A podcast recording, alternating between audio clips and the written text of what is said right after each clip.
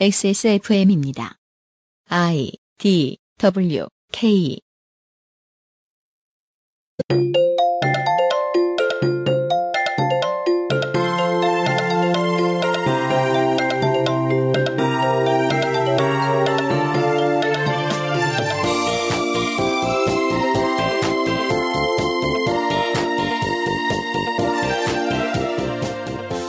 지난 시간에 저희는 웹툰 산업의 플랫폼, 플랫폼과 작가가 돈을 주고받는 방식에 대한 개괄을 살펴보았습니다. 오늘은 저희가 이런 것들을 돌아보게 만든 주인공 중 하나인 중견업체 레진 코믹스에 대한 이야기입니다.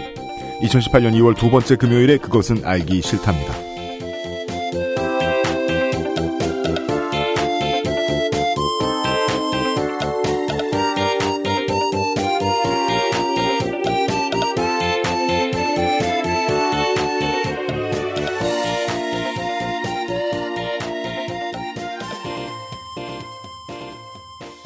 옛날부터 그랬어요.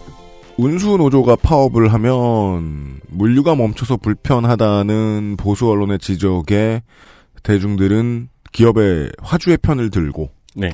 버스 노조가 파업을 하면 시민의 발이 묶여서 뭐 이렇다 저렇다 도시철도 노조라든가 그러면은 거기에 맞춰서 왜 파업을 하고 그러냐고 화를 내고 지하철 노조가 파업을 해도 운행률은 95% 90%에 달하고 운수 노동자들이 이야기하는 메시지가 대중에게 진심이 잘 전달되는 데까지 시간이 수십 년 걸렸습니다. 네.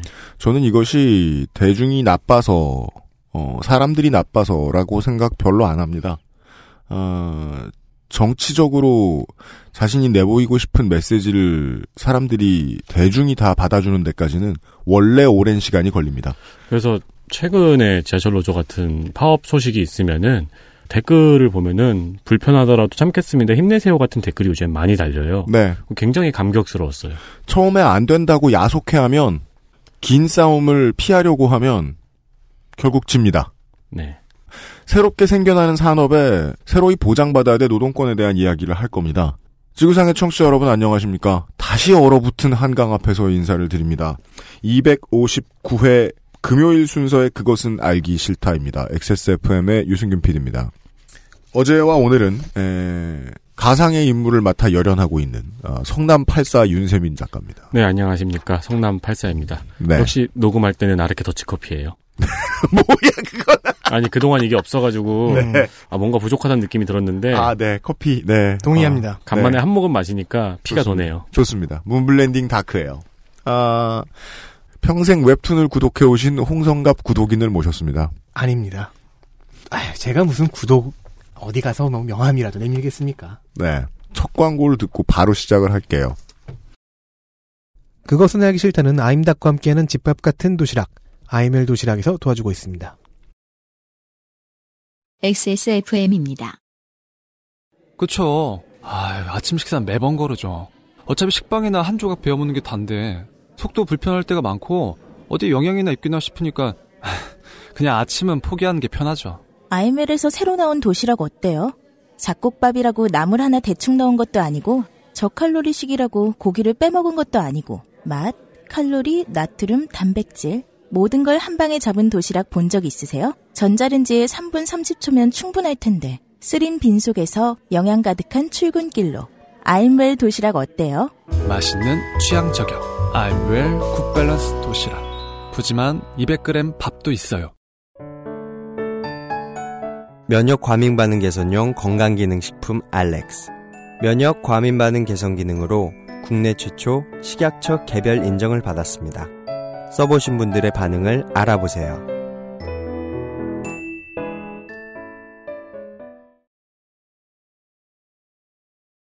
언제 들어도 정겨운 면역 과민 반응 식약처.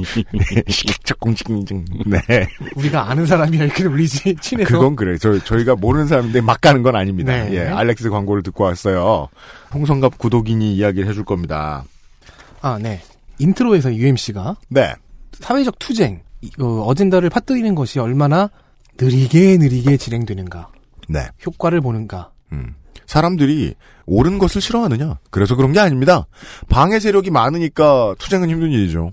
예, 그 느림에 대해서 말씀하셨는데요. 네. 법이 현실에 적용되는 새로운 법이 현실에 적용되는 것도 비슷할 것 같습니다. 2011년 기억하십니까? 시나리오 작가 최고원 씨가 사망하셨습니다. 네. 네. 이 사망 사건으로 인해 제정된 예술인 복지법이라는 법이 있습니다. 2014년 3월 31일부로 시행 적용이 됐어요. 최초의 아이디어는 2009년부터 있었는데 음. 그 시점부터 지금까지 새누리계와 민주당계 다수의 의원들이 열심히 달려들어서 이 법을 만들고 그 후에 매만지고 보완해 왔습니다. 결국 4년이 걸려서 통과가 된 법이네요. 네. 이 법의 제6조의 2는 음. 예술인과 계약을 체결하는 자에게 금지 행위라는 것을 규정하는 조문입니다. 금지 행위. 내용은 이렇습니다. 1. 우월적인 지위를 이용하여 예술인에게 불공정한 계약 조건을 강요하는 행위. 네. 2. 예술인에게 적정한 수익 배분을 거부 지연 제한하는 행위. 그 위에 밑에 사망부터 사망 쭉 있긴 해요. 네. 우월적인 지위를 이용하여 예술인에게 불공정한 계약 조건을 강요. 예술인에게 적정한 수익 배분을 거부하고 지연하고 제한. 예술인 할 때 되게 많이 당해본 일들입니다. 네. 이게 이러면 안 된다라고 법정이 생긴 겁니다. 지금 비록 보수 진보 뭐 여야에서 여러 의원들이 달려들어서 법을 보완하고 있긴 하지만 아직 이런 비판이 있어요. 최고은 씨가 살아 계셨다면 현재 예술인 복지법의 지원 및 보호를 받을 수 있는 대상이 아닐 수도 있다. 기준이 너무 높다. 네. 음. 비판은 있긴 하지만 어쨌든 이렇게 명확한 금지 행위 규정이 있긴 합니다. 네. 다만 같은 법의 제 6장 17조로 가면요. 그 6조의 2중 2항 적정한 수익 배분을 거부 지연 제한하는 행위에 따른 시정 명령을 어기면 과태료를 500만 원 이하로 부과한다. 아, 그럼 네. 이게 형사네요. 되어 있습니다. 음. 근데 1항을 어기면 어떻게 하는지는 이 법 내에서 찾아볼 수는 없습니다. 1항이란 우월적 지위를 이용하여 네. 예술인에게 불공정한 계약 조건을 강요하면 어떻게 혼나나 이게 법에 안 나와 있다. 이 법 내에는 없습니다. 다른 음. 법을 찾아봐야 되나요? 근데 저는 이게 결국 프리랜서 전반으로 확대가 돼야 된다고 생각을 하는데. 그렇죠. 네. 시정 명령이라는 것이 처음으로 떨어진 것은 2016년 9월이었습니다. 음. 한 연극 기획자에게 네. 배우들의 개런티를 떼먹은 죄로 음. 시- 최초로 시정 명령이 내려졌죠. 네. 오래 걸렸습니다. 처음 이 법이 구상된 것은 2009년. 현실에서 실제로 만들어지기 시작한 건 11년. 시행 적용은 14년. 음. 그리고 16년에서야 최초 시정 명령이 이루어졌습니다. 알겠습니다. 최근 개정은 작년 11월이네요. 이렇게 느릿느릿 왔던 이 법에서 규정하는 500만 원 이하의 과태료를 부과할 법한 내용이 있는지 찾아보도록 합시다. 그러시죠. 음, 이 법을 근거로 일어난 사건에 대보겠다. 음. 먼저 프롤로그가 시작이 됩니다. 빠밤 이러면서 아유. 2017년 9월 14일 네. 레진 직원 아이디 공유라는 사건이 프롤로그 사건입니다. 레진 직원 아이디 공유 사건? 엠스풀이 아니고요. 네. 네, 엠스풀은 반성했어요. 네, 제가 듣기로는. 음, 작품 그다이로 유명한 최용성 어. 작가가 있습니다. 광고 엄청 하더라고요. 뭔지 그렇죠. 모르겠는데. 그래요? 저, 네. 저도 모르는. 아, 그 마포역에도 차만 타고 다니니까. 광고가 있고 네. 버스에도 광고가 부착돼 있고 지하철에도 광고 엄청 하더라고요. 어, 최용성 작가의 그다이는 완결됐고요. 그래서 음. 열심히 홍보를 하는 거죠. 완결됐으니까 사람들이 지를 수 있잖아요. 네. 최용성 작가는 레진 코믹스에서 벌건 대낮이라는 웹툰을 연재하고 있습니다. 이게 최근작이에요. 음. 연애물입니다. 약간 좀 수위가 있는. 네. 그런데 어느 날 최용성 작가는 트위터에 어떤 계정을 보게 됩니다. 음. 이 게- 계정은 아직 채 연재 공개되지도 않은 정확히는 바로 다음날 공개될 분량의 일부를 캡처해서 올린 겁니다. 아 이거를 작가가 본 거예요. 네, 그래서 목격하고 이를 트윗했습니다. 어, 뭐 이분 업로드 일 해주시는 분인가? 라고요. 음. 어떤 트위터 유저가 네, 아직 공개도 안 된 작품을 바로 내일 깠다. 공개돼야 되는 작품의 음. 컷 하나를. 근데 레진. 코믹스의 작품은 다 유료잖아요. 그쵸? 뭐 계약에 따라서 어떤 작품들은 시간이 지나면은 음. 오래된 회차는 무료로 전환되거나 하는 것도 있어요. 뭐 어쨌든 간에 아직 공개되지 않은 네. 예. 유료인. 자, 이 계정은 지금 사라졌으니까 계정명을 얘기해도 되겠죠? 음. 홍담이. 이 상황이 리트윗을 타고 유명해집니다. 트위터 내에서요. 그러자 홍담이 계정은 트윗을 지운 후 해명을 합니다. 아는 직원에게 너무 좋아하는 작품이 있어서 코인 좀 달라고 하자. 음. 대신 계정을 빌려준 것이다. 라고 설명을 했습니다. 아 이런 걸 변명이라고 하고 있으니 그 트위터 그, 그 계정을 지은 사람의 평상시에 시민으로서의 도덕성은 알만한 수준입니다. 물론 사람들이 그런 것들을 지적하니까 그 네. 지금은 다 결제해서 보고 있습니다. 정말 죄송해요. 작가님 정말 죄송합니다. 이렇게 갔어요. 네. 이하로는 레진 코믹스만 나올 거니까 회사라고만 지칭하겠습니다. 네. 이후로 회사하면 무조건 레진 코믹스입니다. 회사하면 레진 코믹스. 오늘은 네. 그냥 광고해주지 마요. 오늘 좀 무력해가지고요. 그래요? 개그가 이따위예요. 스피드 퀴즈죠. 회사 레진. 네. 자 회사의 공식 입장은 없었는데요. 어떤 이용자, 그러니까 독자 한 명이 네. 고객센터로 이 건을 문의했어요. 음. 자 답변이 온게 음. 직원이 재택근무하면서 테스트 사이트를 관리하던 중에 음. 자동 로그인 설정으로 인해 가족이 아이디를 공유하게 된 것이며 음. 트위터에 퍼지는 이야기는 사실무근이다. 음, 트위터 계정이 해명했던 거는 직원이 직원의 아이디를 유출한 건데 네. 이 해명에 의하면은 그런 직원, 실수죠. 어, 직원의 실수는 없었다. 그러니까 직원의 음. 과실은 없었다. 네. 그냥 실수일 뿐이죠. 홍담이 계정의 설명과는 사실관계가 다르지만 이것이 현재 유일한 회사의 입장 표명입니다. 음. 이 짧은 사건이 프롤로그인 이유는 네. 이 사건은 메인 그 사건들과는 큰 관계가 없지만 음. 이 홍담이 계정이 저 뒤쪽에서 다시 등장하기 때문입니다. 그리고 이 정도면 레진의 분위기가 뭔가 이상하다라는 음. 것을 느낄 수 있죠. 약간의 갸우뚱함이 생길 수는 있습니다. 네. 그리고 메인 사건으로 넘어갑니다. 2017년 12월 22일 3개월 한 주 뒤네요. 블랙리스트 사건이 시작이 됩니다. 네. 물론 이 사이에 많은 일이 있었지만 저는 이것을 오늘의 메인 발단 사건으로 삼았습니다. 자, 앞선 직원 아이디 공유 사건을 비롯해서 방금 전에 여러 일이 있었다고 했잖아요. 네. 회사를 둘러싼 구설수와 의혹이 짙어지던 2017년 말 음. 일요 시사가 레진 코믹스라는 회사에 대한 단독 보도를 냈습니다. 음. 그게 12월 22일입니다. 음. 미치와 은송, 그러니까 미치 작가와 은송 작가 두 사람을 회사가 블랙 리스트로 지정해 불이익을 계획적으로 주었다는 의혹이 제기됐습니다. 네. 이 두 작가는 인기가 꽤 많은 작가였고, 음. 특히 은송 작가는 회사의 공모전 대상 수상자 출신입니다. 음. 작품이 지하철 광고에도 걸리는 등 속칭 돈 되는 작가에 속했습니다. 네. 그러면 회사 입장에선 이런 작가들 알아모셔야 되지 않습니까? 근데 역으로 왕따를 시켰다는 보도예요. 음. 어디 한번 봅시다. 이 두 작가들의 이력을 보면요. 예. 그러니까 작품 말고 음. 활동 이력을 보면 회사 내에서 음. 지각비 이슈가 있다. 휴가 이슈가 있다. 음. 창작하는데 뭐 스케치업이라는 도구가 필요해요. 배경을 쉽게 처리하게 해주는 프로그램입니다. 네. 이런 창작 도구를 회사가 지원해주거나 음. 아니면 작가들이 뭐 공동 구매할 수 있게 도와달라. 음, 음, 이런 식의 이슈가 있거나 음. 뭐 누구한테 MG가 뭐 지급이 안 됐다거나 그러면 회사 쪽에 항의 내지는 건의를 자주 했던 작가들 중에 이 두 사람이 있었습니다. 음, 보통 이런 분들이 계시죠. 일용직 근로자들이 많이 들고 나는 곳에 그것을 관리하는 사람들에게 일용직 근로자들의 입장을 대표해서 전달해주는 심정상의 노조위원장 같은 역할을 해주시는 그런 분들은 보통 어느 정도 자기의 컨텐츠가 인정을 받아서 회사도 나를 쓸 수밖에 없는 상황일 음. 경우에 그 인정받은 것을 무기로 다른 사람들을 위해서 대신 같이 네. 협상에 앉아주는. 일요시사 보도 이전에도 몇몇 작가들은 심증을 느끼고 있었다고 해요. 음. 미치 작가의 경우에는 자기가 받아야 되는 MG 음. 일부가 제공되지 않았음을 재무팀에 문의해서 받아낸 일화가 있습니다. 아 미니멈 개런티를 안 줬다, 늦게 줬다. 네. 예. 그래서 뒤늦게라도 받아냈어요. 음. 그런데 이후 회사가 작가들에게 기본적으로 제공하는 건강검진 코스가 있거든요. 음. 이 프로그램을 이용하려고 신청을 하니까 음. 대상자가 아니다라는 안내를 받은 적이 있습니다. 다른 작가들은 다 건강검진을 제공을 받는데 네, 회사로부터 레진 코믹스로부터. 근데 이 미치 작가가 대상자가 아니라는 안내를 받았어요. 네. 음. 은송 작가는 그 지각비 1회 프리패스 건 얘기, 얘기했었죠. 네. 그리고 뭐 휴가, 복지 등을 문의하고 요청을 하면서 이런 논거를 했습니다. 작품의 퀄리티를 위해서라도 복지와 지원은 필요하다. 음.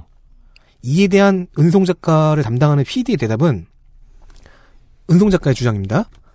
퀄리티가 높아봐야 독자들은 몰라요. 음. 은송님은 이상주의자네요. 이건 이렇게 대답 안 하고 좀 더 현명하게 대답할 수 있는 방법이 많을 텐데. 일단 뭐 작가의 주장이니까요. 이게 캡처됐거나 뭐 녹취가 있는 것은 아니죠. 어쨌든 은송 작가 본인의 주장은 이렇습니다. 음. 네.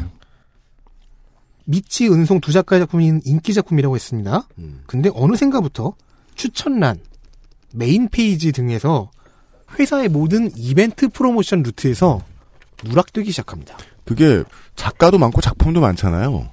이벤트 프로모션의 수도 그만큼 많습니까? 그 많다 적다의 기준을 어떻게 잡아야 될지는 잘 모르겠는데요. 그러니까 웬만한 이제 잘 팔리는 작가들이 횟수가 상당히 많지. 자주 프로모션의 대상이 되는 예를 들어 정도냐. 횟수가 많죠. 예를 들어 뭐 8월 뭐 추석 전, 음, 뭐 설날 전 아니면 특별한 이벤트로 1코인 전 음. 이런 식으로요. 회차 하나를 1코인에 볼 수 있게 해주는 뭐 이런 식이 있는데 네. 자 이런 이벤트 프로모션은 연재 중은 물론이고 연- 완결난 작품 같은 경우에 특히나 더욱더 음. 신규 독자 유입을 만들 수 있는 루트입니다. 네.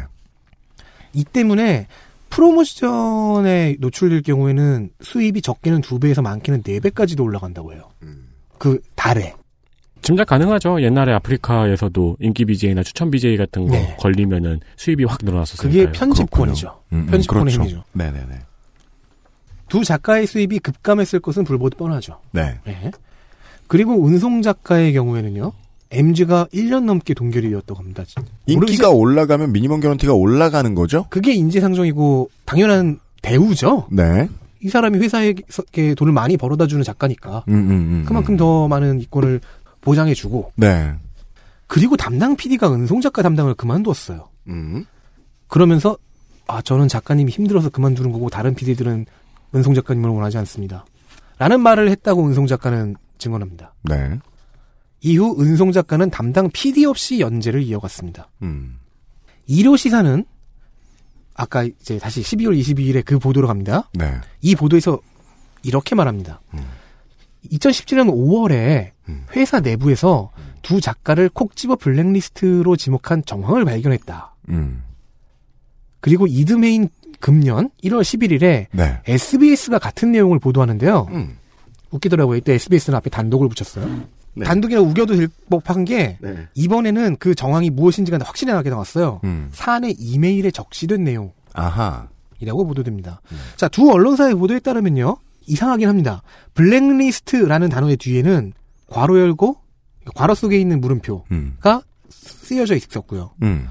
레진님의 별도 지시사항이라는 설명도 있었습니다. 레진님은 여기서 레진님은 레진 코믹스의 대표. 네, 창업자인 한희성 대표죠. 아, 네. 레진님이라고 네, 어, 통칭을 해요. 레진이라는 이름으로 블로거를 했으니까요. XSFM님. 접니다. 제가 지시하면 네. XSFM의 별도 네. 지시사. 삼성님이 석방되었죠. 아니 그분은 부삼성님. 아, 그렇구나. 삼성님이 아직 살아계시대잖아요. 네. 네. 네. 물론 회사가 어, 자신과 계약한 작가들을 네. 어, 뭐 등급을 나눠서 관리를 할 수는 있어요. 네. 그렇습니다. 이 UMC라고 패널들을 자기 머릿속에서 등급을 안 나누겠습니까? 잔인한 저는 아마도-. 저는 아마도 최하겠죠. 아마 이제 그런 경우는 있죠. 뭐 아니죠. 너는 고참이고 원로인데. 고참이어서 아래에서 두 번째입니까? 아유. 그, 어떻게 알았지라는 표정인데. 못하게 그래. 내가 지금 예. 뭐, 관리 요주의 네. 작가 정도의 리스트는 있겠죠. 관리하기 힘든 작가라든가. 네. 네. 왜냐하면 성남 84 작가가 얘기한 대로 PD는 개고생이니까 네. 음. 하다 보면 어 이분은 좀 힘들어요. 뭐 많이 늦어요. 뭐 고, 고참 PD가 붙어야 돼요. 예, 예, 뭐 그런 정도의 이야기는 나눠줄 수 있는데, 그걸 토대로 금전적 불이익을 줄 준다. 준다는 건 말도 안 된다는 거죠. 그러니까 제가 예를 들어서 여기서 MG 비슷하게 뭐 출연료 한 천만 원을 받고 있다고 칩시다. 그렇다고 쳐보죠. 말도 안 되는 금액이죠. 그럼 전, 너, 근데- 넌- 저는 너를 치겠지만, 저의 그 등급이 내려갔다고 해서 그 천만 원이 백만 원으로 준다? 음. 오백만 원으로 줄어든다? 이러면 저의 경우에는 타격을 입는 거죠. 그러니까 이런 일용직 노동의 대가를 매길 때 그 제일 회사로서는 쓰지만 실제로는 반드시 지켜야 되는 원칙이 몸값은 한 번 올라가면 떨어뜨릴 수는 없습니다. 네. 웬만 몇 가지 경우가 있는데 아주 특별한 몇 가지 경우를 제외하고 몸값을 떨어뜨리는 건 아주 어려운 일입니다. 그리고 그건 계약 당사자와 그 계약 상대방과 합의가 돼야 되는 네, 부분이에요. 합의를 해야지. 네, 합의든 협의든 해야죠. 맞습니다. 자, 회사가 나중에 밝힌 입장에 따르면요. 이렇습니다. 이 두 작가의 계약을 해지할지 말지를 사내에서 논의하고 있었대요. 그러면은 프로모션에 넣는 게 이상하죠? 아, 계지, 계약이 해지가 될 수도 있으니까. 네. 그래서 프로모션에서 뺀 것이고, 음. 이메일에 있는 블랙리스트라는 단어는 뒤에 괄호 속 물음표가 붙었잖아요. 음. 실무자가 이 논의를 이 논의에 참여하고 있다가 감정적으로 격앙된 상태에서 사용한 적절치 않은 단어다. 음. 그럼 계약 해지는 왜 검토했는가? 이두 작가가 트윗과 리트윗을 통해서 회사를 비방하고 계약서의 비밀 유지 조항을 어겼고 허위 사실을 유포했다. 꼭 우리는 본다. 음. 그리고 그 블랙리스트 어쩌고는 어, 대표 한희성 대표가 레진님이 음. 직접 지시한 것은 아니다. 자 그러면 무슨 비밀 유지 조항을 어겼다는 거냐? 회사에 물어볼 수 있죠? 음. 회사는 대답합니다. 지각비로 얼마를 냈다라고 트위터에 쓰면은 퍼센티지를 통해서 작가가 분배의 수익을 얼마나 가져가는지를 알 수 있다. 음. 이거는 계약의 비밀 유지 조항 위반 아니냐? 답변은 논리적이에요. 그걸 부정할 수는 없습니다. 그리고 오늘 소개하는 사례 중에서 유일한 논리적 답변입니다. 회사의. 네. 네. 자, 메일에 명시된 작가는 둘이었습니다. 음. 미치, 은송. 그런데 자신도 비슷한 배제 처리를 받은 것 같다 라고 말하는 작가들이 몇 명 더 있었는데요. 그 중 하나는 월한강천록으로 유명한 회색 작가입니다. 네. 첫 번째 사건에 대한 메인 사건에 대한 이야기를 들으셨습니다. 미치 작가와 은송 작가의 이야기. 계약 조항 공개는 실제 계약 조항에 어긋나는 것일 수도 있습니다만은 계약 내용의 위법성이 있는지 없는지를 따져서 조각시킬 수 있는 부분입니다. 아, 그렇습니다. 대부분 예. 그 계약서의 비밀유지 조항을 어길 수 있는 경우는 음. 계약서가 이상해. 그런 경우에는 계약서의 위법성을 유- 알리기 위해서라면 가능합니다. 뭐 음. 무슨 내, 매일같이 내 엉덩이를 본다. 무슨 이런 그러니까 뭐 그지 같은 위법성이 있는 조항. 돼지 기를 9kg씩 먹는다. 그럼 그럼 까야 돼. 아, 먹인다. 음. 예, 그럼 까도 됩니다. 그런 사건에 대한 이야기였고요. 그- 그 다음 사건은 누, 회색 작가에 네. 대한 이야기를 좀 들어보죠. 그것은 알기 싫다는 실천하는 사람들을 위한 노트북 한국 레노버에서 도와주고 있습니다. XSFM입니다. 지구상에서 가장 많이 팔리는 노트북 브랜드 레노버. 명절과 입학, 졸업, 당신 주변의 소중한 실천하는 사람들을 위한 노트북입니다. Lenovo for those who do.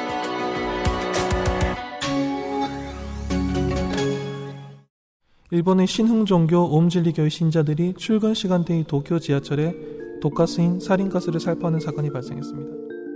인파 가득한 지하철역에서 발생한 생화학 테러. 6천 명이 넘는 사상자. 그리고 아직도 현재 진행형인 옴질리교 사건. 현대 일본 최악의 테러를 다룬 2017년의 히트작. 그것은 알기 싫다 오리지널 컨텐츠 첫 번째 책. 일본 대 옴진리교. 온라인과 전국 오프라인 서점에서 만날 수 있습니다. 박하 출판사. 여러분 그 강 건너지 마십시오.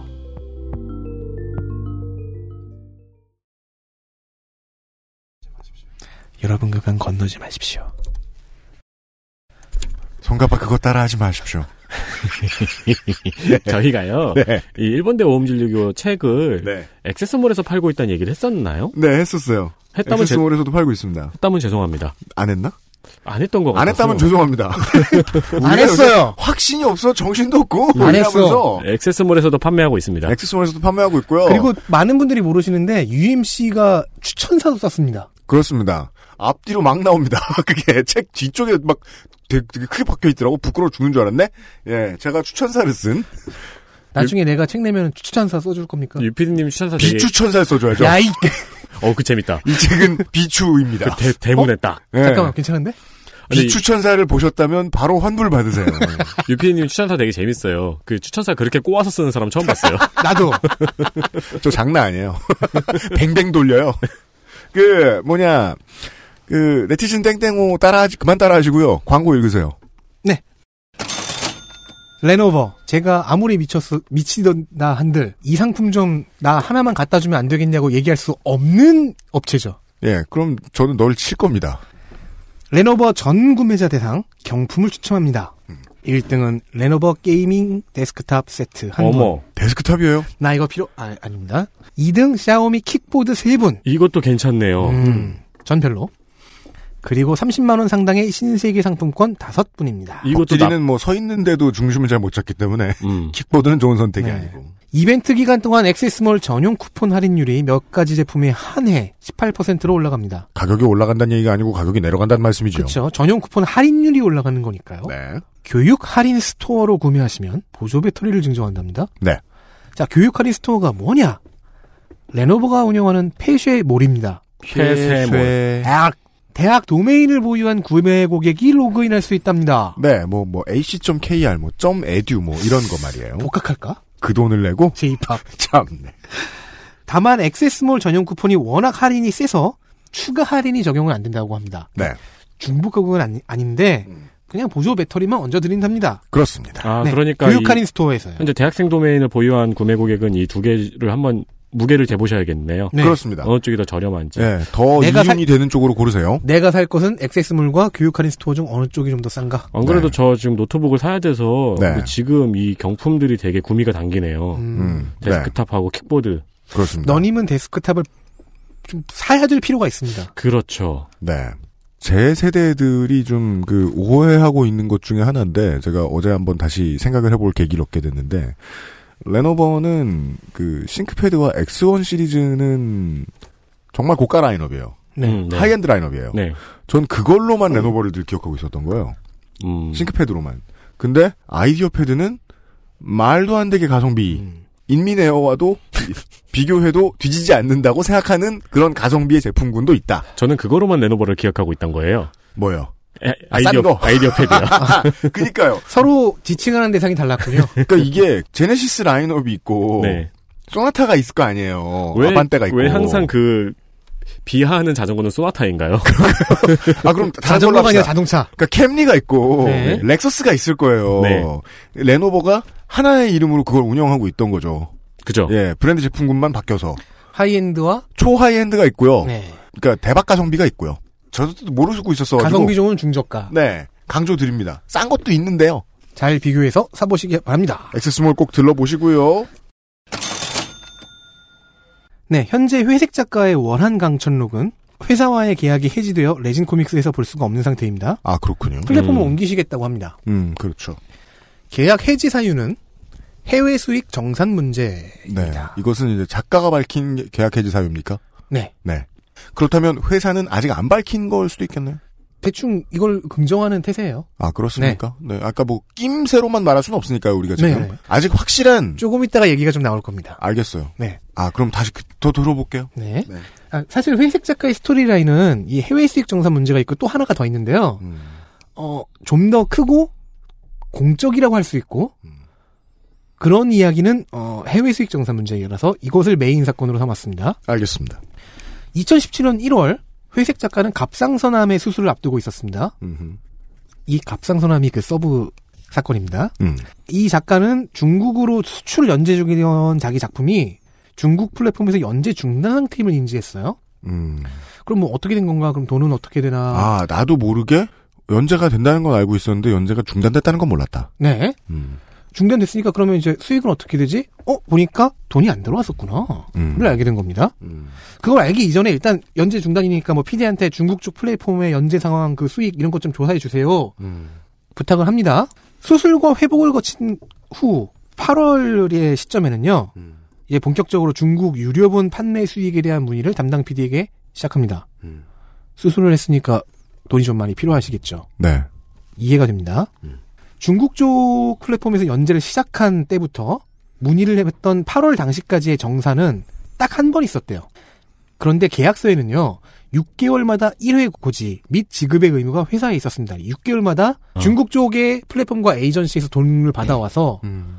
얼마가 뭐 수익이 나서 음. 얼마를 당신에게 드립니다. 음. 고지하고 지급할 의무가 회사에 있었어요. 6개월마다 한 번씩. 네. 8월 당시까지 정산을 1회 했다.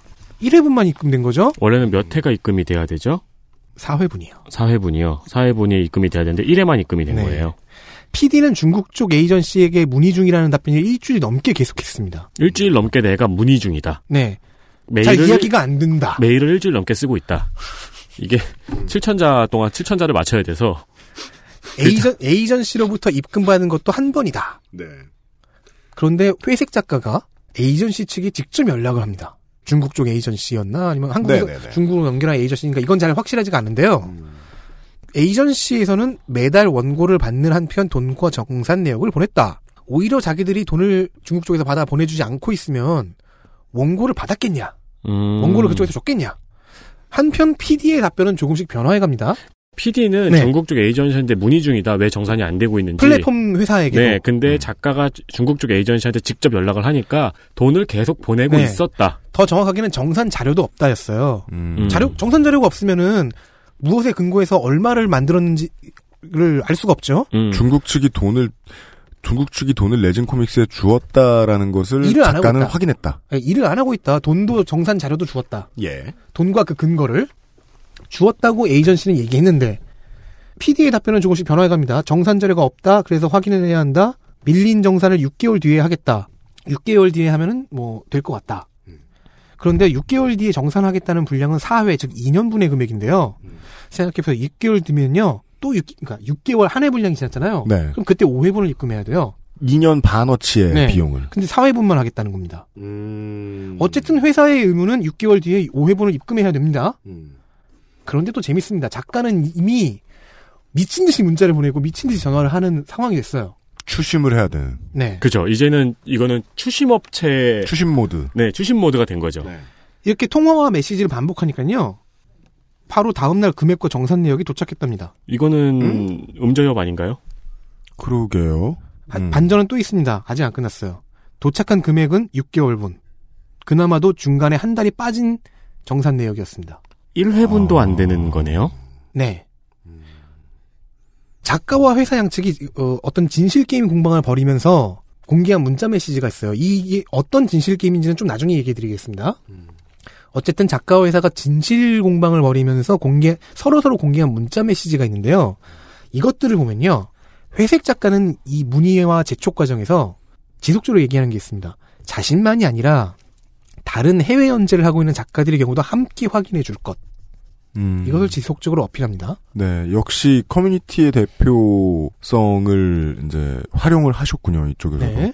그러니까 계속해서 보면 그 작가들은 어느 정도 연대를 하기 위해 애를 쓰는 모습이 보여요. 처음에는 중국 쪽 에이전시와 플랫폼의 문제인 것 같다라고는 PD의 설명을 믿고 그 확인 결과만을 요청하다가 점차 회사에 대한 이 의심이 생긴 거죠. 통화도 하고 뭐 그러다 보니까 그래서 결국 중국 측 에이전시 연락처를 알아냈다고 했죠.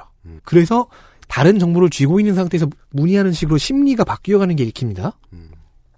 재밌는 것은 이 문자 대화 과정에서 PD는 대략적인 어, 상황만 전달을 하고 구체적인 부분을 통화로 넘겨요.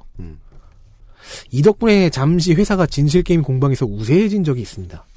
이 덕분에라 하심은 구체적인 부분은 통화로 넘겼으니까요. 아 그러니까 이에 대해서 작가는 왜 중요한 건 통화로 하자고 했는지 알겠다고 평했습니다.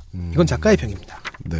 사실은 뭐 자신이 제 일자 그 당사자였기 때문에 녹취를 하셔도 상관은 없긴 합니다만은. 근데 또, 또 항상 녹취를 했어야지라는 생각은 통화가 끝난 다음에 하게 되잖아요. 네. 자, 6개월분 정산을 받았다고 했죠. 그날보다 한 달 빠진 거. PD는 재무팀으로 커뮤니케이션을 다 넘겨버립니다. 재무팀에 문의하세요. 네. 저는 더 이상 해드릴 곳이 없습니다. 예 예. 그리고 회색 작가의 전화를 회사의 누구도 재무팀마저도 받지 않았습니다. 회사가 잠수를 탄 거라는 그림인 건가요? 결국 작가는 레진 코믹스의 사옥을 직접 찾아가서 2년의 밀린 수익을 받은 후 계약을 해지했습니다. 아, 이거 진짜 스트레스인데. 음. 네. 사업까지 찾아가기까지의 스트레스가 어마어마. 그렇죠. 한데요. 거기서 문 두들기는 것도 되게 스트레스죠. 그럼요. 이 이슈 또한 1호 시사가 2017년 12월 18일에 기사화했어요. 즉 1호 시사의 시점에서는 해외 정상금 기사를 먼저 쓰고 그 나흘 후에 블랙리스트 보도를 내보낸 겁니다. 해외 정상금 기사를 쓴 1호 시사의 장지선 기자는 회사 측 담당자에게 이런 질문을 했습니다. 만약 여기서 이 기사에서는 C 작가로 표현되어 있어요. 네. C 작가가 문제 제기를 하지 않았다면 언제 정산을 진행하려 했냐? 회사 측 담당자는 아무런 대답을 하지 않았다고 합니다. 네. 대답을 하지. 기사에는 않은- 못했다고 설명되어 있지만 저는 안 했다고 하겠습니다. 네. 저널리즘 에디션이 좀 과했다라고 봅니다. 설명을 안 했으면 안 한 거죠. 어쨌든 적절한 질문이긴 하죠. 그렇습니다. 어, 이, 이 기사에는 레진 측의 해명도 같이 실려 있습니다. 그대로 읽겠습니다. 수익 지급이 지연된 게 아니라 지급할 수익 정산을 확정하는 과정에서 지급 시기가 지연된 것. 지급할 수익 정산을 확정하는 과정이 2년이 넘게 걸린다면 그건 회사가 무능한 거죠. 아, 일단 그건 둘째 치고요. 이 문장을 네. 다시 한번 들어주십시오. 수익 지급이 지연된 게 아니라 지급할 수익 정산을 확정하는 과정에서 지급 시기가 지연된 것. 제가- 말 장난. 제가 말씀드렸죠. 논리적 답변은 아까가 유일하고 마지막이었다고 분명히 얘기해 드렸습니다. 이거 저희 방송에서 작곡가 분들 이야기 할 때 비슷한 그렇죠. 문장이 있었죠. 네. 네. 지급이 지연된 게 아니라 시기가 지연된 것이다. 하하하. 제가 분명히 논리적 답변은 네. 아까 블랙리스트 건이 마지막이라고 유일하고 마지막이라고 얘기 말씀드렸습니다. 알겠습니다. 러시가 지연된 게 아니라 러시 타이밍이 지연된 거다.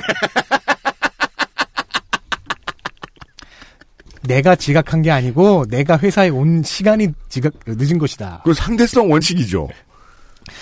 어, 회사의 입장은 중국의 플랫폼별, 기간별, 작품별 정산 내역을 확인받는데 시간이 오래 걸렸다. 그리고 그 데이터가 모두 확인된 세월은 2년이었죠. 아, 레진 코믹스의 플랫폼 기간별 작품별 정산 내역이면 작품이 2억 개쯤 되나 보네요. 그러면 진짜 유능한 거죠. 2년 만에 이렇게. 음. 네. 이 입장 표명 과정에서 회사는 회색 작가의 수익 액수를 언급해 버립니다. 이루 시사와의 기사에서요. 계약 위반이네요. 거기에 대해서- 대해서도 얘기를 할 수는 있습니다. 음. 왜냐면 아까 블랙리스트에 나왔던 그 얘기를 그대로 썼습니다. 음. 이미 작가 본인이 17년 11월에 지각비 액수, 자신의 지각비 액수를 언급하면서 정산 수익을 대충 추정할 수 있게 했다는 것이 이유였습니다. 그 정도 이유만 됐으면 줄여서 복수. 그죠. 네가 먼저 얘기했으니까 우리도 깔 거다. 네. 결국은 제가 말씀드렸죠. 아까가 유일하다고요. 그 논리적 근거는 상당히 네. 예, 허약합니다. 그리고 PD가 전화를 안 받은 건에 대해서는 음. 아까 말씀드렸죠. 재무팀까지도 안 받았던 네. 어, PD가 전화를 안 받은 건에 대해서는 작가가 연락을 너무 자주 해서 PD의 건강이 상했고 음. 결국 휴가를 냈다고 답변했습니다. 음. 이거는 저도 돈을 프리랜서 하면서 못 받아 봤잖아요. 네. 죽을 때까지 전화해야죠. 그쵸. 그런데 재밌는 건 여기서 떠올려야 되는 점은 회색 작가는 당시 암 수술로 인해 급전이 필요한 것으로 보이는 음. 급전이 필요했을 것으로 추정되는 네. 아니 그- 그 이전에 자신이 응당 받아야 할 돈에 대한 집행과 안내를 요구하는 거잖아요. 네. 그게 부담스러워서 안 받았다는 얘기잖아요. 그렇죠. 그리고 갑상선암 환자를 상대로 건강 드립을 친 겁니다. 그러네요. 그렇죠. 네. 어. 돈을 안 줬으니까 계속 전화를 한 건데 음. 돈을 안 줬다고 전화를 계속해서 해명도 뭔가 이상하고 건강 이 상했다고. 여기서 이제 나는 갑상선암인데 그 레진 코믹스 측이 우리 저 구독인도 연락을 취해봤다가 안 된 걸로 알고 있는데 네. 유일한 의심할 만한 제가 의심하고 싶은 부분이 프로듀서가요 정산을 좀 덜 하거나 아주 도식적으로 얘기하면 작가에게 돌아가는 돈의 액수를 줄이거나 그 지급 시기를 현저히 늦추거나 하는 것이 어, 저 회사 내에서 프로듀서의 역량으로 카운트되는가 여겨지는가 음. 갑자기 미치 작가가 겪었다는 MG 미지급이 떠오르네요. 왜냐하면 PD란 직원이기 때문에 네. 직원은 나갈 돈 내보내고 들어올 돈 받게 원활하게 해주는 게 업무란 말이에요. 네. 근데 이걸 늦춘다 최대한 그렇다면 그건 윗선의 의중이 있어야 되거든요. 그- PD 본인이 배달 사고를 내는 범인이 아닌 이상 말이죠. 그쵸. 어, 그러고 보니까 제가 정확히 이 위치에 있었군요. 옛날에 개- 대학 교수들한테 원고 받고 고려 내보내고 할 때, 음. 네. 네, 회사가 지긋지긋하게 안 주니까 음. 제 입장에서는 죄송합니다란 말밖에 할 수 없는 상황 이었는데. 그렇죠. 네, 근데 네. 회색 작가의 복귀를 들여다보고 있으면 어 PD도 안 주는 게 좋다라는 생각을 머릿속에 가지고 일에 임한 것은 아닌가. 어, 의심이죠. 예, 그랬다면 의심은 최전선에 자세히- 있는 이 편집 노동자가 이런 태도를 보여야 했던 이유는 뭘까? 음, 과정이 뭘까? 사실 이 PD의 건강이 악화된 이유는 작가가 전화를 계속해서가 아니고 회사가 돈을 안 내보내서죠. 그렇죠. 그렇죠. 네. 그 건강 예. 문제를 한번 짚고 넘어가 보겠습니다. 네, 어, 이 정도까지 얘기했습니다. 네. 회색 작가에 대해서는 조금 더 드릴 말씀이 있을 것 같습니다. 광고를 듣고 와서요. 그것은 알기 싫다는 면역 과민 반응 기능 개선에 아, 이거 진짜 힘든가 봐. 어, 아, 면역 감인 반응 개선. 어? 기능. 면역 가, 면역 감인 반응 기능 개선. 그래. 그것은 알기 싫다는 면역 과민 반응 기능 개선에 도움을 줄 수도 있는 바이로메드 알렉스에서 도와주고 있습니다. XSFM입니다. 사람들은 면역 과민 반응을 잘 알지 못합니다. 그러나 우리가 말할 수 있는 것은 단 한 가지. 알렉스는 면역 과민 반응 개선에 도움을 줄 수 있는 건강 기능식품입니다.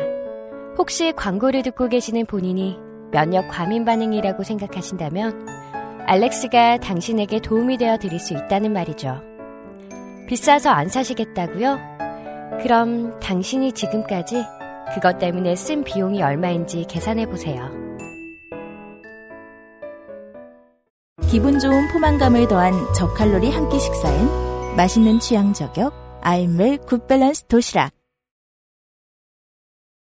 돌아왔습니다. 두 시간 동안 어, 웹툰에 대한 이야기를 했고요. 어, 특히나 이제 레진 코믹스 사건이 좀 많이 벌어져서요. 최근에는 레진 코믹스를 회사라고 부르기 시작했고요. 첫 번째 은송과 미치 작가에 대한 이야기를 드렸고 지금은 회색 작가라는 작가의 예. 와 관련된 이야기를 해드리고 있었습니다. 건강 드립이 마지막 이야기였죠. 그렇습니다. 네, 그 건강 문제 짚고 넘어가 봅시다. 음. 메인 사건은 아닌데요. 메인 사건과 얽혀 있는 서브 사건입니다. 음. 시간을 돌려서 17년 1월로 가보죠. 이때 회색 작가는 자신의 갑상선암을 발견합니다. 음, 17년 1월이면은 중국 정산 문제가 발생한 게 17년 12월이었죠. 네, 바로 그 직전이죠. 아니 정상- 직전이 아니고 한참 전이죠. 네, 네. 네. 발견한 건 2월이었으니까 음, 한달 전이죠. 트위터에 폭로글을 올립니다. 그 이전에 갑상선에서 종양을 발견한 적이 있는데 그래서 그때 휴재를 요청했대요 PD에게. 근데 PD가 만류했답니다. 작가님 갑상선 종양은 대부분 음성이에요. 저도 하나 있어요. 아 진단을 했어요. 진료를 했네요. 회색 작가가 들었다는 주장에 네. 의하면 주장입니다. 그래서 회색 작가는 이 만류 때문에 치료 시기가 늦어졌다고 주장합니다. 여기에 레지는 그런 적 없다고 해명문을 언론에 발표합니다. 이 진실 게임에서 공개된 문자 메시지가 아까 말한 해외 수익 이슈에 쓰였던 그 문자 메시지들입니다. 즉 여기에서 처음 그 서로 까기 시작한 문자 메시지 내역들이 해외 수익 내역에서도 쓰인 거죠. 그러면서 두 플롯이 하나처럼 맞물려 돌아갔습니다. 현재는 법적 분쟁으로 들어간 상태인데요. 제가 사건은 별건이 돼 네. 예, 그- 연관은 그- 있다. 예, 당사자는 동일하니까. 네. 현재 법적 분쟁으로 들어간 상태로 보이는데요. 제가 왜 조심스럽게 얘기하냐면은 예. 관련한 분들이 다 최대한 말을 아끼고 계십니다. 네, 그러실 것 같더군요. 법적 분쟁이 들어갔을 때에 그 회- 당사자들이 취해야 할 당사자들만이 아니라 그 주변인들이 취해 줘야 할 액션이죠. 네. 여기서 프롤로그에서 레진 직원 아이디 공유를 저질렀던 트위터 계- 계정 홍다미가 등장합니다. 음. 감초조연이죠. 이 사람은 그 일이 있기 전이죠. 벌건단에서 연재본을 트위터에 올리기 전이죠. 네, 지금 그. 훨씬 전입니다. 네. 18개월 전입니다. 음. 즉 먼저 등장했던 겁니다. 네네네. 어, 회사가 아까 회색 작가의 주장을 반박하면서 음. 해명문과 문자 메시지 캡처를 올렸는데요. 네. 구글 문서로 되어 있고 그 링크를 트윗으로 올린 겁니다. 그 공식 입장 트윗에다가 네. 이어지는 멘션 트윗을 홍담이가 답니다. 음. 홍담이 계정이 그대로 읽겠습니다. 작가가 이상한데 아무리 봐도 점점점 이건 카바 쳐주지 말자 진짜. 음. 이 멘션이 중요했던 이유는요. 회사에서 미치, 은송, 회색 이런 작가들에 대해서 흑색 선전을 벌였다는 정황이 이후 발견되기 때문입니다. 아, 이 홍담이 계정은 회사 직원과 연관이 있었던 계정이었으니까. 그렇죠. 나중에 그게 드러났으니까. 의혹이 생기는 거죠. 아, 이 엠스풀의 홍담이 계정 아니죠? 자꾸 자신의 방식으로 이렇게 어, 자신의 취직거리로 가- 끌고 들어가지 마세요. 레진의 네. 회색 작가의 경우에는요. 네. 이런 이야기가 돌았다고 본인에게 네. 사람들이 쪽지나 문자 메시지 같은 것들로 제보를 한 내용입니다. 정산권으로 트러블이 있다가 재화를 주체 못하고 계약 해지를 하고 회사에서 나갔는데 별안간 사옥에 찾아와 무릎을 꿇고 오열하며 다시 받아달라고 싹싹 빌었다. 회사는 어이가 털려서 내쫓았다. 뭐야, 근데 사실은 사옥에 찾아가서 돈 받아온 거잖아요. 그렇죠. 그리고 뭐 다시 받아달라고. 아. 뭐 여기에 약간의 variation이 있습니다. 무릎을 꿇고 오열을 할 때 뭐 책상을 쳤다느니 책상을 치면서 한 것은 오열이 아니라 오열 섞인 폭언이었다느니 음, 뭐 그런 식의 variation이 좀 있습니다. 무릎을 꿇, 꿇고 책상을 쳤다? 상상이 잘 안 가네요. 네. 책상 앞에 무릎 꿇고 책상을 어, 치면은 어, 그건 책상한테 사과하러 간 거죠. 아니면 테리 보가드의 필살기 아닌가요? 그렇죠. 파워 웨이브 뭐 파워 bom버 음, 음. 음. 이런 식의 스토리가 돌고 있음이 제보가 되었습니다. 물론 뭐 제보가 거짓일 수도 있다는 가정은 늘 합시다. 네. 참고로 어제 말씀드렸죠. 레진 코믹스가 책정한 지각비 비율은 처음엔 20%였는데 이를 최고 99%까지로 내리는 과정에서 예, 예. 회사와의 마지막 협상 자리까지 참여했던 작가들 중에 회색 작가가 있었습니다. 음. 회색 작가는 이후 블랙리스트 보도가 나오는 거를 보며 보고서 갑자기 깨닫습니다.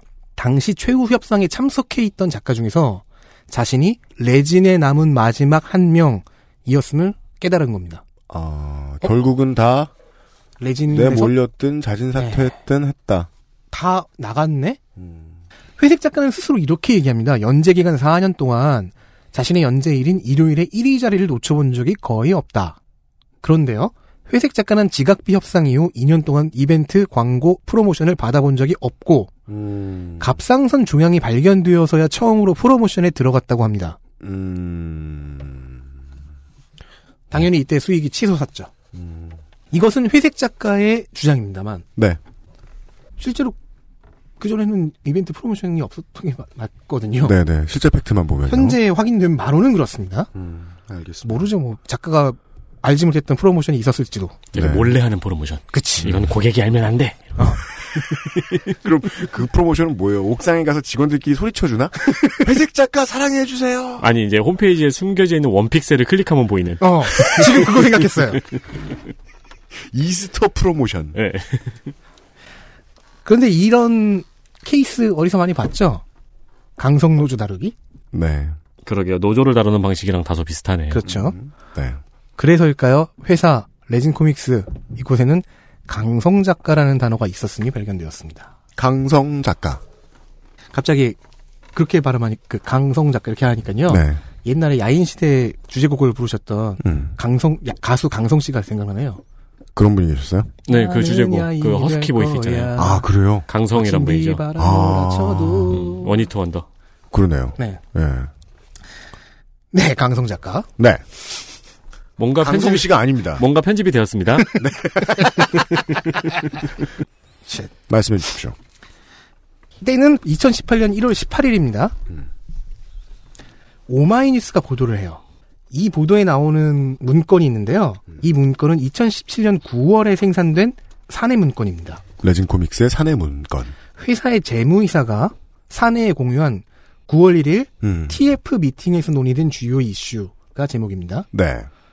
무엇을 위한 TF인지는 명시되어 있지 않지만 강성 작가에 대한 대응 항목이 있고요. 강성 작가에 대한 대응 항목. 이 항목에는 비밀 유지 조항 위반, 허위 사실 유포 등이 도를 넘어선 작가에 대해서는 추후 소송까지 고려라고 적혀 있고 네. 좀 더 밑으로 내려가면요.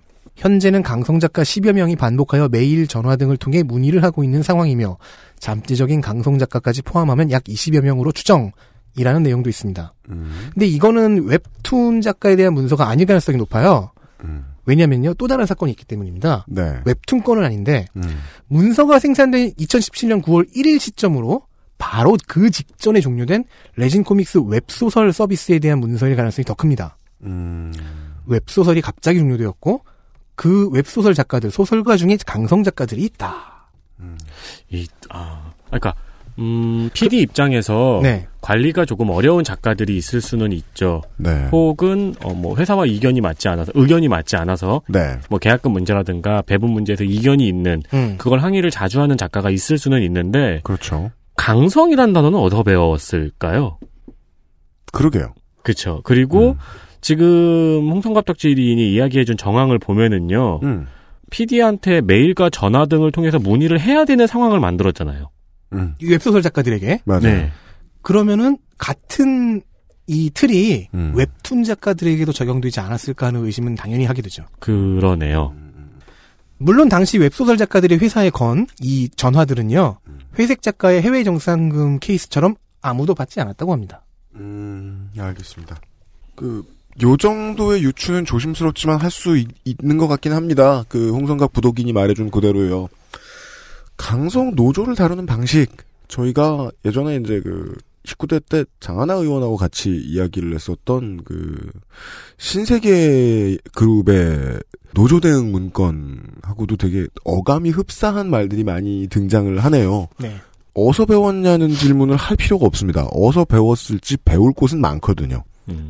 온 대한민국. 네, 이 정도까지 말씀을 드렸고요. 오늘은 이번 주는 그 가급적 아, 이런 거를 부탁을 이 회사의 내부 사정, 네. 혹은 이제 작가들의 추가적인 피해 사례 등과 관련한 제보를 좀 받겠습니다.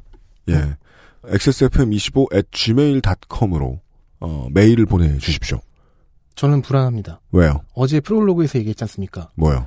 그렇게 추가 제보 받으면 꼭 후속 취재가 후속 보도가 무산됐습니다. 그럴 수도 있습니다. 하지만 내가 팟빵 네. 좀더 해보겠습니다. 예, 좀 더 알아보겠습니다. 예, 예, 예. 어, 구독인 수고 많으셨습니다. 좀 더 보강을 해보고 에, 추가적인 이야기들을 들려드릴 수 있도록 하겠습니다. 최대한 빨리요. 그것은 알기 싫다가 인증한 첫 번째 책 일본대 오음진리교 광고를 듣고 오겠습니다. XSFM입니다. 살인 70톤이면은 이론적으로 인류 전원을 사망하게 만들 수 있습니다. 그것은 알기 싫다가 공식 인증한 첫 번째 책 일본 대 옴진리교 온라인과 전국 오프라인 서점에서 만날 수 있습니다. 박하 출판사 최대한 빨리 그 자리에서 벗어난 다음에 경찰에 연락하십시오. 세계에서 가장 많이 팔리는 노트북 레노버. 당신의 라이프 스타일을 변화시킬 아이디어 패드. 당신의 생활이 한층 더 풍요로워집니다. Lenovo for those who do.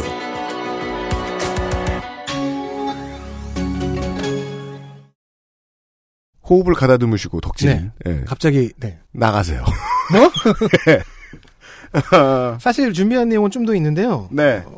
네, 그 취재하신 내용이 조금 더 있는데 갑자기 이 자리에서 저도 알지 못하는 사이에 네. 1초 전에 한해 더하기로 네. 결정이 났다는 사실을 알게 되었습니다. 그렇습니다.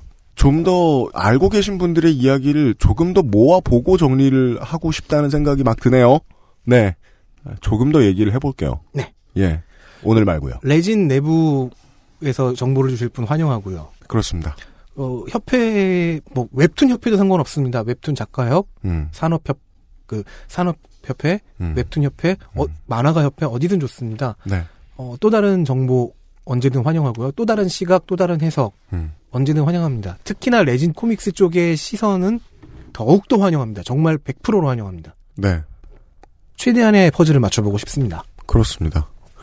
회사가 어, 입장이 없을 리 만무하고 그 입장이 다 잘못되기만 했을 리도 없습니다. 더 네. 들어보고 싶은데 어, 레진 코믹스 측은 입장을 이제 더 이상 내놓고 있지 않지요. 네. 예, 예, 예. 어, 공식 입장도 매우 환영합니다. 이런 얘기였습니다. 더 곧 다시 하도록 하겠습니다. 일단 다음 주는 어, 명절이라 명절엔 놀아야죠. 음, 어, 쉬나요? 기사를 읽으면서 쉬나요? 놀아야죠. 기사를 읽으면서. 네. 그래야 되니까 명절 지나고 다시 에, 덕진의 취재를 덕질 취재를 듣도록 하겠습니다. 예, 아, 덕질인 수고하셨습니다. 윤세민과 유승균 PD였습니다. 아, 내일 이 시간에 이상평론으로 다시 네, 돌아오겠습니다. 알 들, 듣느라 수고하셨습니다, 청취자 여러분. 내일 감사합니다. 뵙겠, 내일 뵙겠 습니다. 아, 너 또 나오게요? XSFM입니다. I D W K